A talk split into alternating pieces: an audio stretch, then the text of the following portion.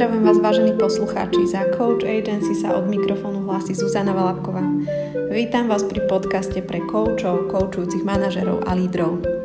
Dnes v rozhovore privítam Dagmar Keriovú, ktorá bola vo vedení ICF v rokoch 2012-2014 ako prezidentka. Je zároveň členkou skupiny nazývanej Múdre sovy a je to skupina seniorných koučov, ktorá pomáha začínajúcim koučom na začiatku ich koučovacej cesty a zároveň je to skupina ľudí, ktorí prispeli nejakým spôsobom k budovaniu ICF. Vedie skupinu SIG, čo znamená Special Interest Group a popri tom koučuje a vedie zaujímavý priestor nazývaný Mysliteľňa. Ahoj Dagmar. Ďakujem pekne, ahoj.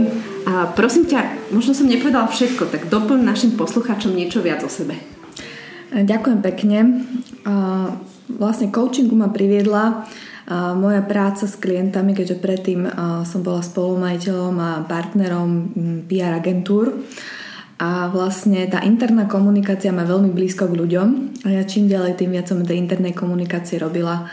Až teda som sa rozhodla stať s coachom. Takže tento rok je to už 10. rok, čo sa venujem individuálne svojim klientom, ale veľmi veľa práce robím aj transformačnej v tímoch a v organizáciách, pretože coaching je celý o zmene, takže robím to na všetkých úrovniach.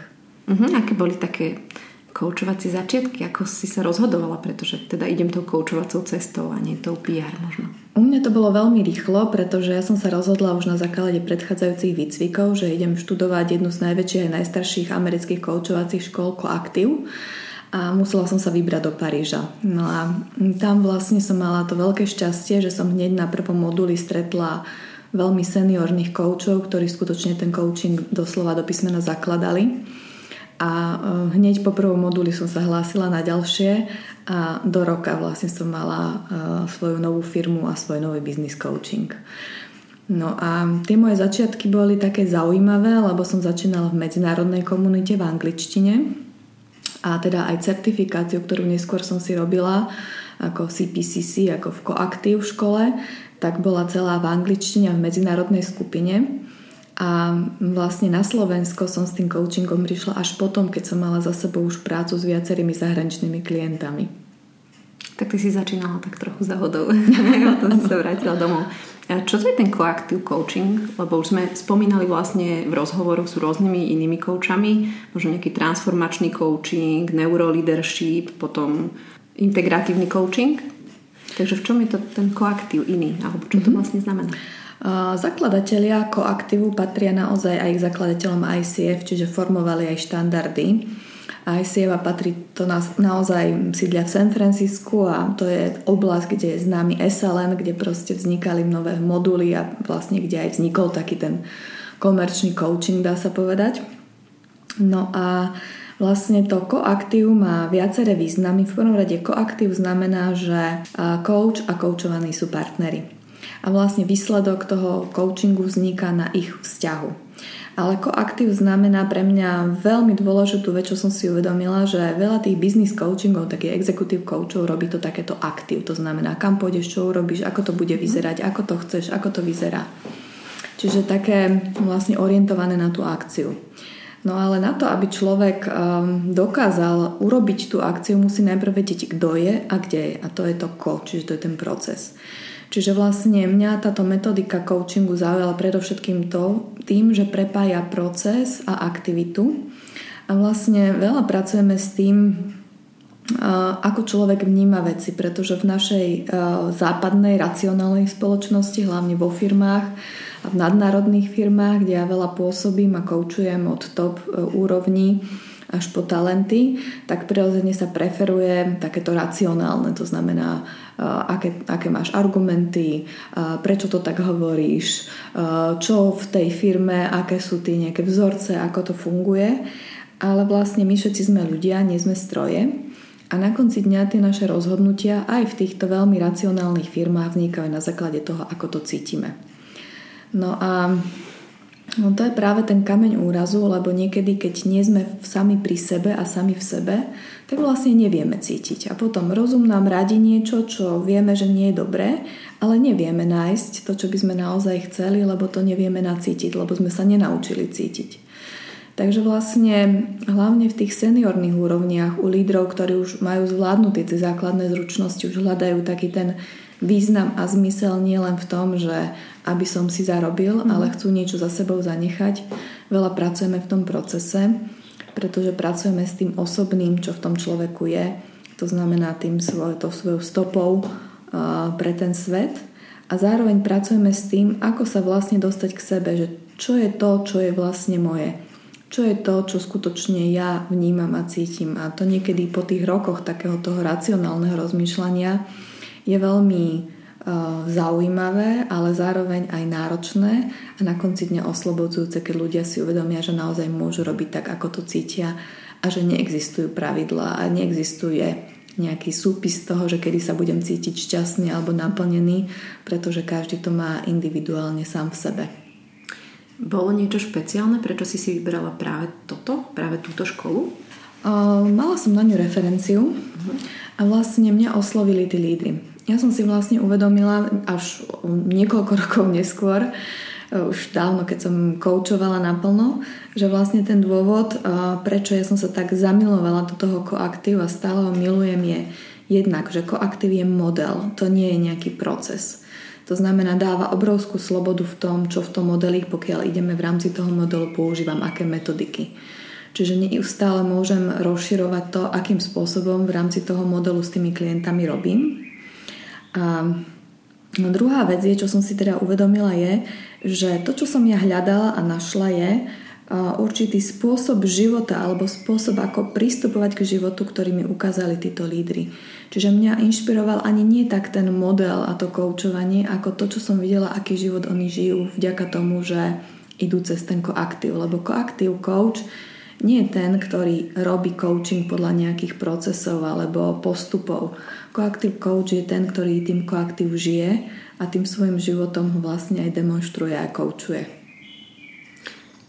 Tam smerovala aj moja ďalšia otázka. Trošku si ma v tom predbehla, že ako to zmenilo tvoj život? Možno keď si prešla práve od toho PR, síce tam bola tá komunikácia, si hovorila, že si k tomu mala blízko, ale predsa len ten coaching je možno v niečom taký osobný. Hovoríš o tom, že to človek musí žiť, tak vnímaš to, že to v niečom zmenilo tvoj život? Ak áno, tak v čom?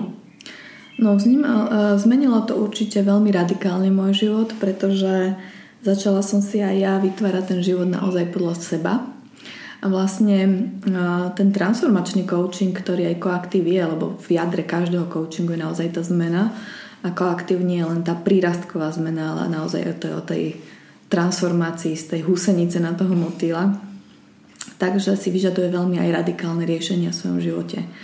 A také aj ja mám v tom svojom osobnom, že skutočne som zmenila veľkú časť svojho života. A nie je to jednoduché, lebo také zmeny si vyžadujú veľa odvahy, veľa proste naozaj takého myslenia mimo box, mimo tú krabičku, a je tam veľa rizika, pravda, že lebo keď niečo zmeníme, nikdy nevieme, k čomu dôjdeme.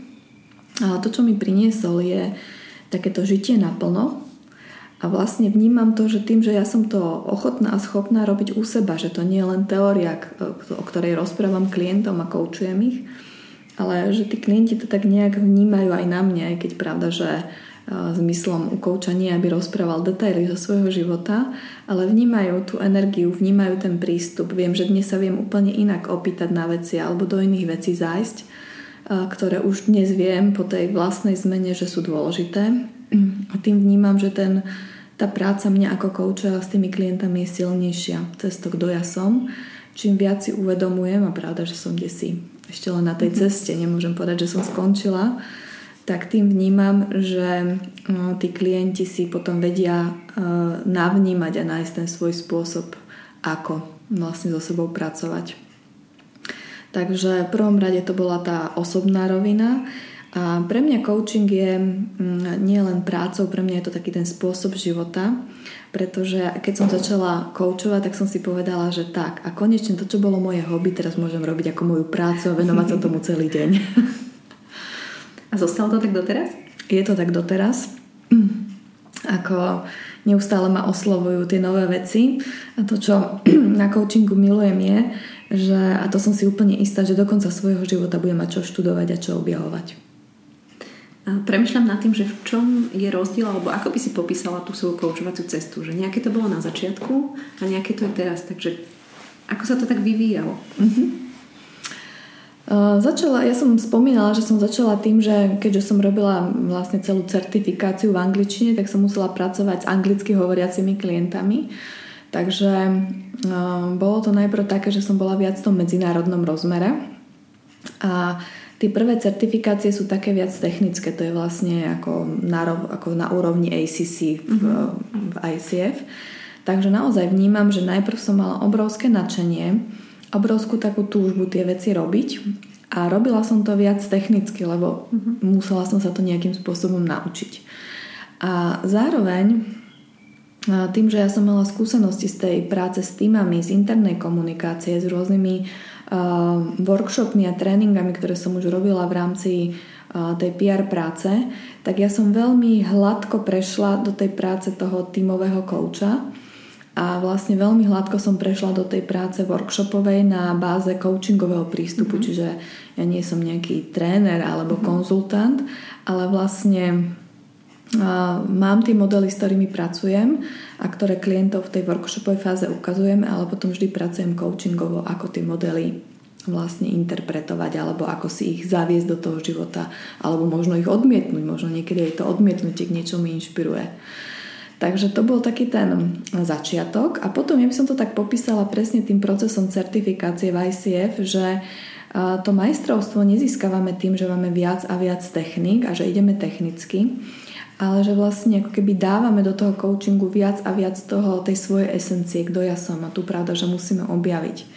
Takže po tých 10 rokoch coachovania vnímam, že ten môj coaching je viac osobnejší v zmysle, že už sa tak nedržím tých nejakých techník, alebo nehovorím, že ich nevyužívam veľmi rada, naopak stále rozširujem, ale skôr ako keby je to také, že keď aj niekedy mentorujem nových koučov, tak sa ma pýtajú, že no ako si to robila, prečo si to robila, a že vlastne až spätne zistím, že aha, však toto vlastne som robila, ale už si to tak neuvedomujem.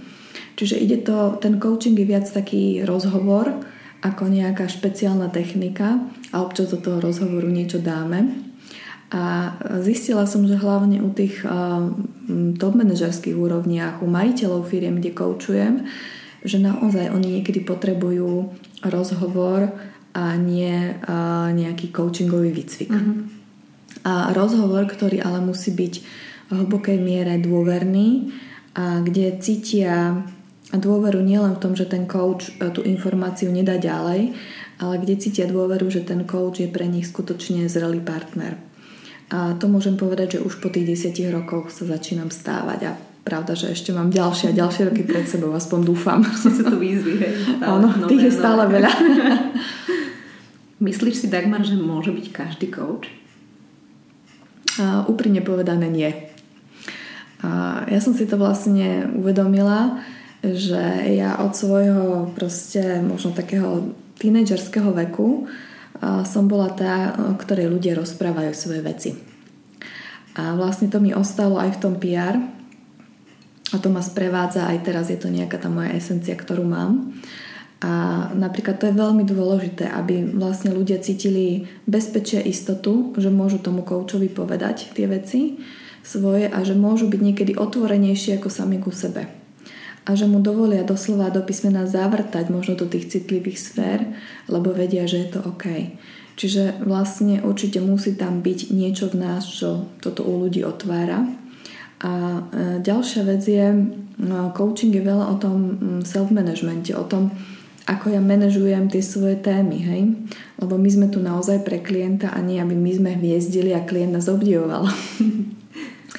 A to niekedy vnímam, že má to tendenciu byť naopak, a preto si myslím, že nie každý s tým svojím temperamentom, nastavením, s tými svojimi kvalitami dokáže naozaj toho klienta počúvať, aj keď pravda, že učí sa to a má to.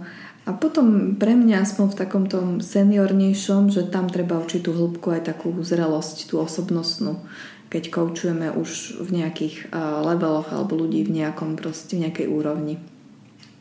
Čo si myslíš, že ktorá je nejaká najdôležitejšia ľudská vlastnosť, ktorou by mal coach disponovať? Možno. Ja by som to tak povedala, taká tá láska k ľuďom. Takéto nehodnotenie, také naozaj nehľadanie, že čo je dobré a čo nie je dobré, naozaj také akceptovanie a prijatie toho človeka takého, aký je, a vlastne hľadanie spolu s tým človekom to, čo je jeho. Čiže nie hľadanie, v čom nie je dobrý alebo ako by to nemal, ale skôr ako ísť naozaj v tej energii, tej rezonancii, kde ten človek naozaj môže prejaviť to, kto on je. A v čom sa ti coaching zdá možno taký iný od tých ostatných služieb, ako je mentoring, ako je nejaká možno supervízia, ako je psychológ alebo psychoterapeut, že v čom ten coaching je taký možno iný a jedinečný? No v prvom rade oproti možno takým konzultačným službám, tak to vymezím, alebo možno takým ako mentoringovým, ktoré idú naozaj v takom tom biznis pohľade, je coaching veľmi, veľmi osobný. Čiže vlastne on poskytuje priestor, a teraz vyťahujem naozaj zo slov tých mojich klientov, ktorí mnohí z nich sú veľmi skúsení top manažeri v nadnárodných firmách. Hej. Coaching vlastne im dáva taký iný priestor, kde môžu inak rozmýšľať o svojich veciach, kde môžu rozmýšľať inak, lebo väčšinou oni sú veľmi, veľmi efektívni v tej operatíve, v tých bežných problémoch, proste riešia, však sú manažéri, hej, aj tie vízie, ale že ten coaching im dá taký ten priestor medzi prepojením tým, kto ja som ako človek a tým, kto ja som ako líder. Takže tam vnímam takú unikátnosť toho coachingu oproti možno takým tým consultingovým službám. A čo sa týka zase, keď porovnáme k nejakým terapeutickým alebo k iným smerom, tak coaching stále ostáva, aspoň teda ten môj coaching, ja som stále business coach. Čiže ja pravda, že idem do tej roviny osobnej, ale len natoľko, kde si to vyžaduje to moje biznis zadanie.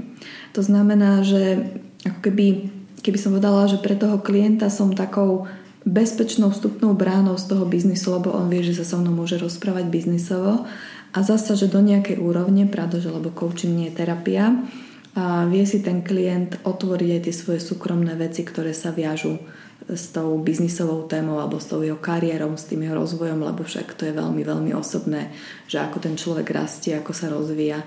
Takže ako keby ten coaching je stále pre mňa aspoň, ako keďže hovorím, že som ten executive business coach, zakorenený v tej pracovnej realite a v tom rozvoji, a zároveň dáva ten priestor otvoriť témy, ktoré možno normálne by neotvorili, alebo možno nejaký manažér by asi nezašiel za terapeutom, aj keď možno pre ňo by to mohlo byť celkom zaujímavé. Premýšľam nad tým, že aký je ten rozdiel, ako ho ty vnímaš medzi tým, že niekto sa nazve teda ten life coachom a rieši nejaké také tie osobné témy tých ľudí? Lebo sa mi zdá, že vlastne ty hovoríš, že si síce business coach, teda executive coach, ale tiež sa tam objavujú vlastne tie ako keby life témy.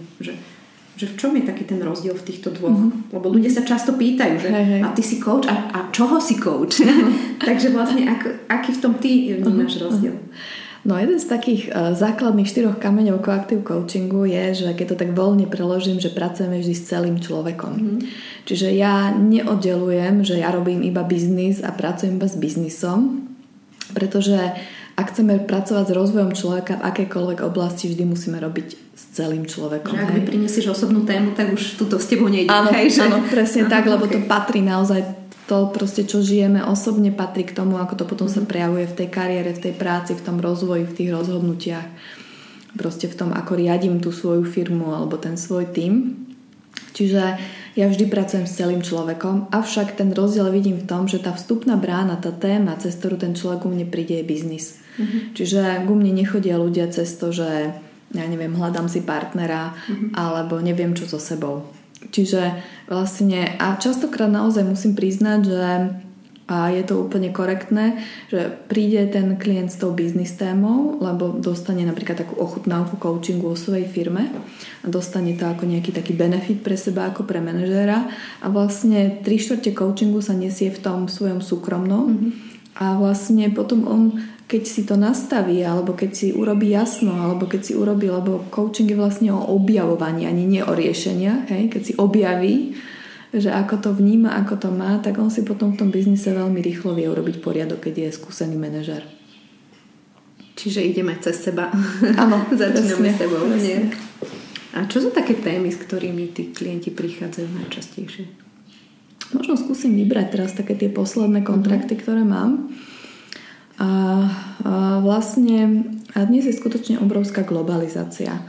Máme tu proste manažerov, ktorí sedia na Slovensku, ale manažujú Indiu alebo Brazíliu, alebo proste reportujú do Ameriky. A vlastne vnímam to tak, že na jednej strane je to úžasné, na druhej strane je to veľmi náročné, lebo sa stráca taký ten ľudský kontakt, takéto prepojenie. A keď chceme robiť nejaké zásadné rozhodnutia, tak vlastne potrebujú si tí ľudia nejakým spôsobom urobiť ten obraz. Toto je trošičku ťažšie, ako keď sa s niekým osobne stretávam, vidím, ako keď sa len na koloch a vidím ho raz do roka na nejakej výročnej konferencii. Takže vlastne mnohokrát potom tá práca sklzne možno do takej nejakej operatívy a možno ťažšie sa takto riešia tie vízie, hej? Takže veľa tej práce je takej ani nie, že ako to mám denne urobiť, ale že k čomu smerujem. A veľmi veľa tej mojej práce je o tom, že kto ja som ako líder. To znamená, ako ja zafarbujem to svojou osobnosťou, to, kým som tú rolu lídra. A že okrem toho, že pravda, že mám tie nejaké povinnosti ako ten líder nejakého tímu, že čo je tá moja pridaná hodnota v tej pozícii. Čiže toto sú také témy častokrát tých seniorných manažerov.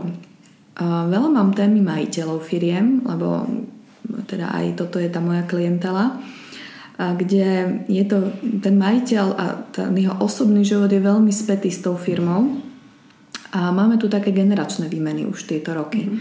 Čiže naozaj tí prví podnikatelia, ktorí začínali v tých 90. rokoch, dnes už sú alebo odchádzajú do dôchodku a dávajú štafetu tej ďalšej generácii. Čiže tam je to veľmi, veľmi citlivá téma, ako to predať, ako sa toho opustiť a naopak ako to zobrať, lebo tam je to veľmi náročné, hlavne keď je to nejaký otec alebo...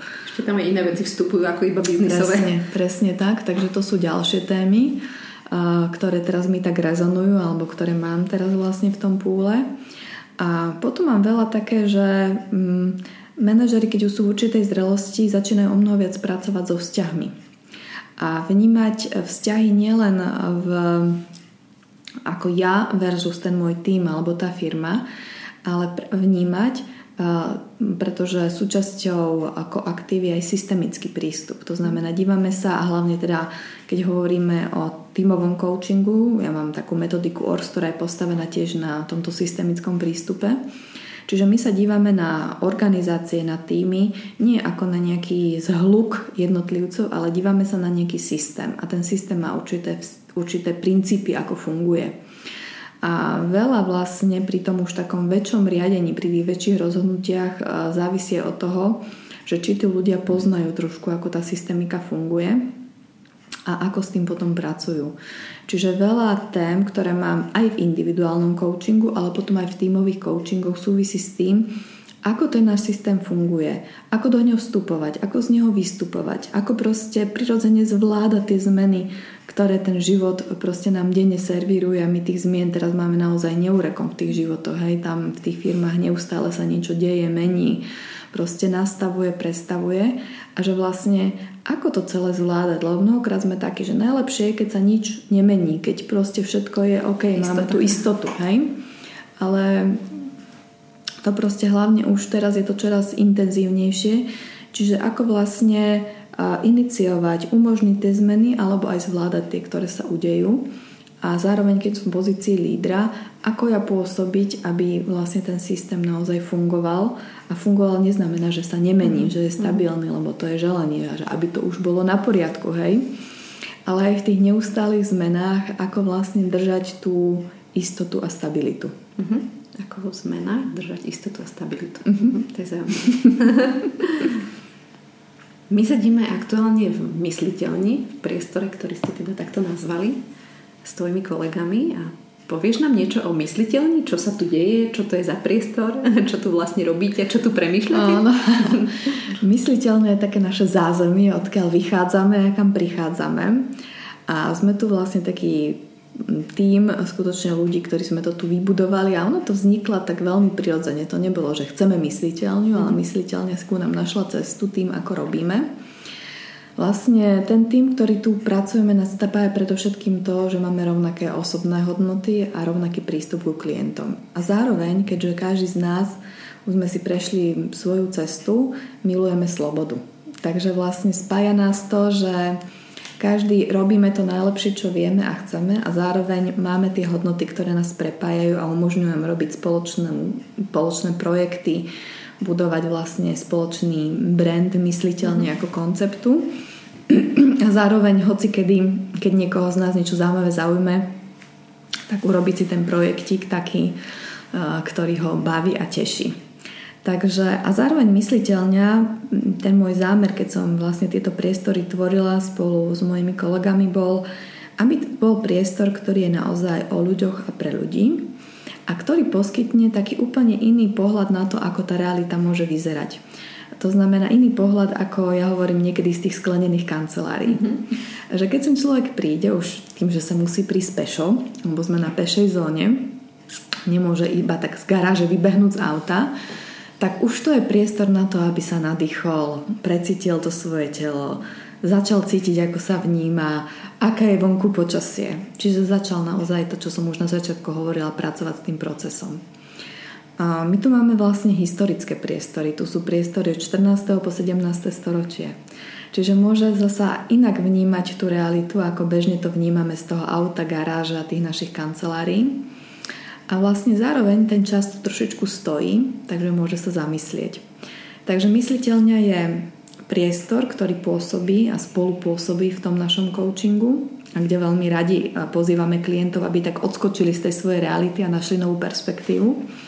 A zároveň je priestor, kde fungujú aj týmy. To znamená, že keď si tým chce urobiť aj taký, že také mini odskočenie z tej reality a trošku sa zamyslieť, tak vlastne stretávajú sa u nás.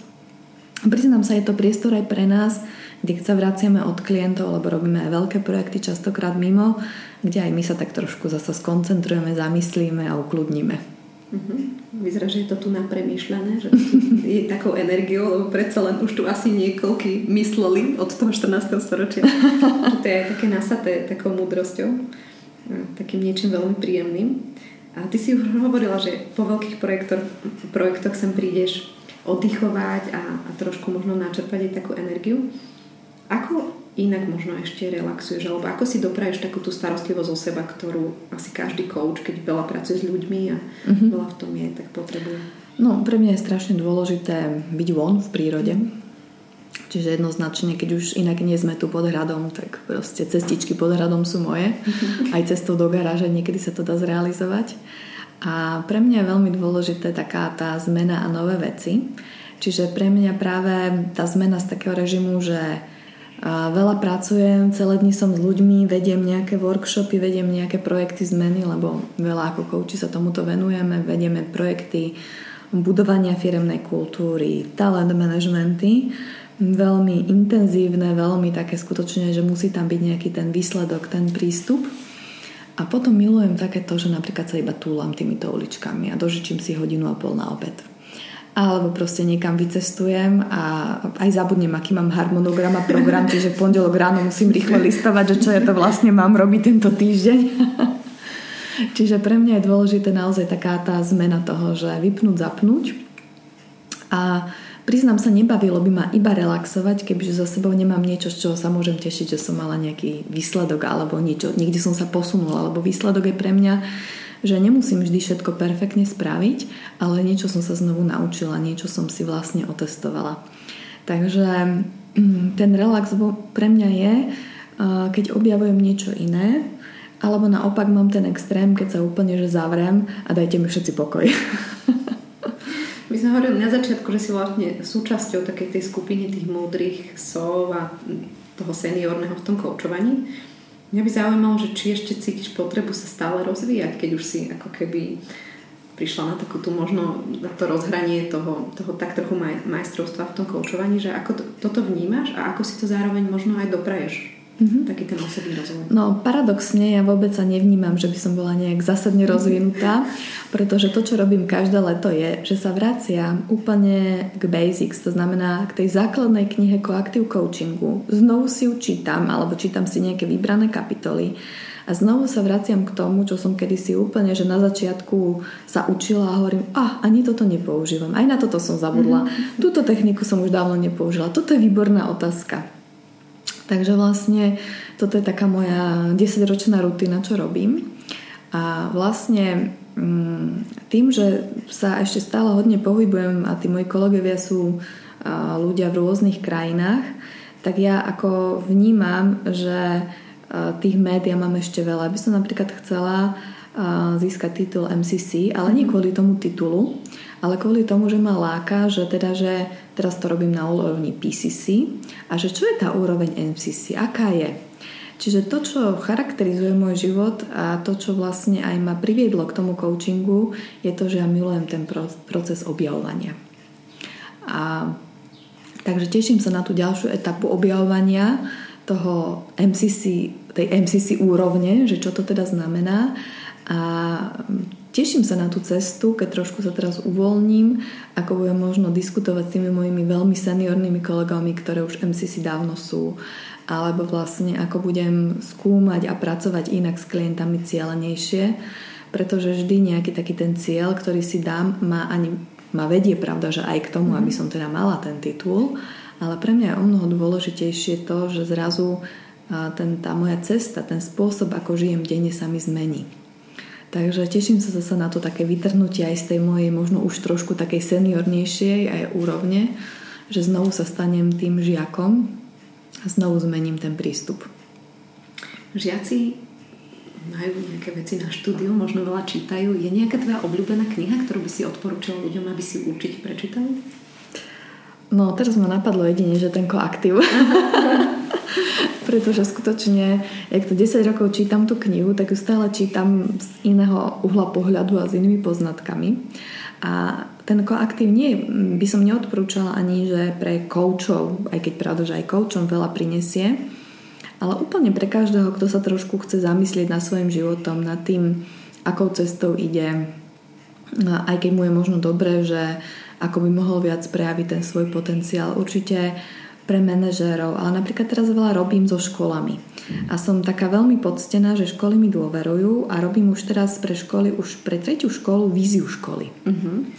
Takže napríklad toto je téma aj pre učiteľov, pre ľudí, ktorí nejakým spôsobom robia s inými ľuďmi, že to je taká moja ako kniha, do ktorej sa rada začítam. No a ja sa priznám, ako už som hovorila, že ten coaching a vôbec ani nie, že coaching, ale možno ten rozvoj, ten objav, že to je ten spôsob, to je tá moja hodnota, ktorú ja mám veľmi hlboko. Čiže ja mám veľa kníh, do ktorých veľmi rada načriem a začriem. Veľa z nich je takých, by sme to nazvali, že odborných, hej? A kde sa píše o tom, že ako žiť ten život, alebo ako fungovať, alebo o rôznych technikách. Ale to by som asi neodporúčala. Nie každý môže mať toto hobby. A potom veľmi rada napríklad odskočím, možno to také sprofanované teraz, ako to už je stará vec, ale Hra o tróny. A že to sú napríklad také seriály, ktoré keď sa dostaneme trošku pod povrch, tak strašne veľa mi potvrdzujú tie moje odborné skúsenosti, ako fungujú systémy, ako fungujú ľudia, aká je tá motivácia, ako ľudia pracujú s mocou, ako ju využívajú efektívne alebo ako ju zneužívajú. Čiže aj v tomto som trošku taká postihnutá, že keď sa dívam s dcérou na ďalšiu sériu Hry o tróny, tak namiesto toho, aby som si všimla kostýmy, tak dúmam nad tými motívmi, ak je to vystavané. Beží v pozadí niečo viac. Áno, presne. Takže môžu byť knihy Co-Active a môžu byť aj seriály, na ktorých ľudia nájdu niečo možno viac. Dagmar, možno počas tej svojej 10-ročnej možno viac cesty v tom coachingu je nejaké také múdro, ktoré si možno nesieš alebo na ktoré si tak prišla, ktoré by si mohla zazdieľať?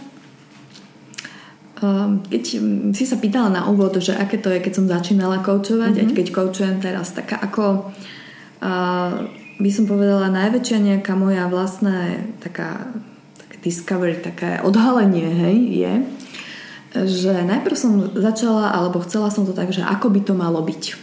Ako je to správne, hej. A že dnes s tou zrelosťou, aj s tými skúsenosťami, pravda, že si tak dovolujem, že ako to cítim a ako vnímam tu a teraz, že je to OK.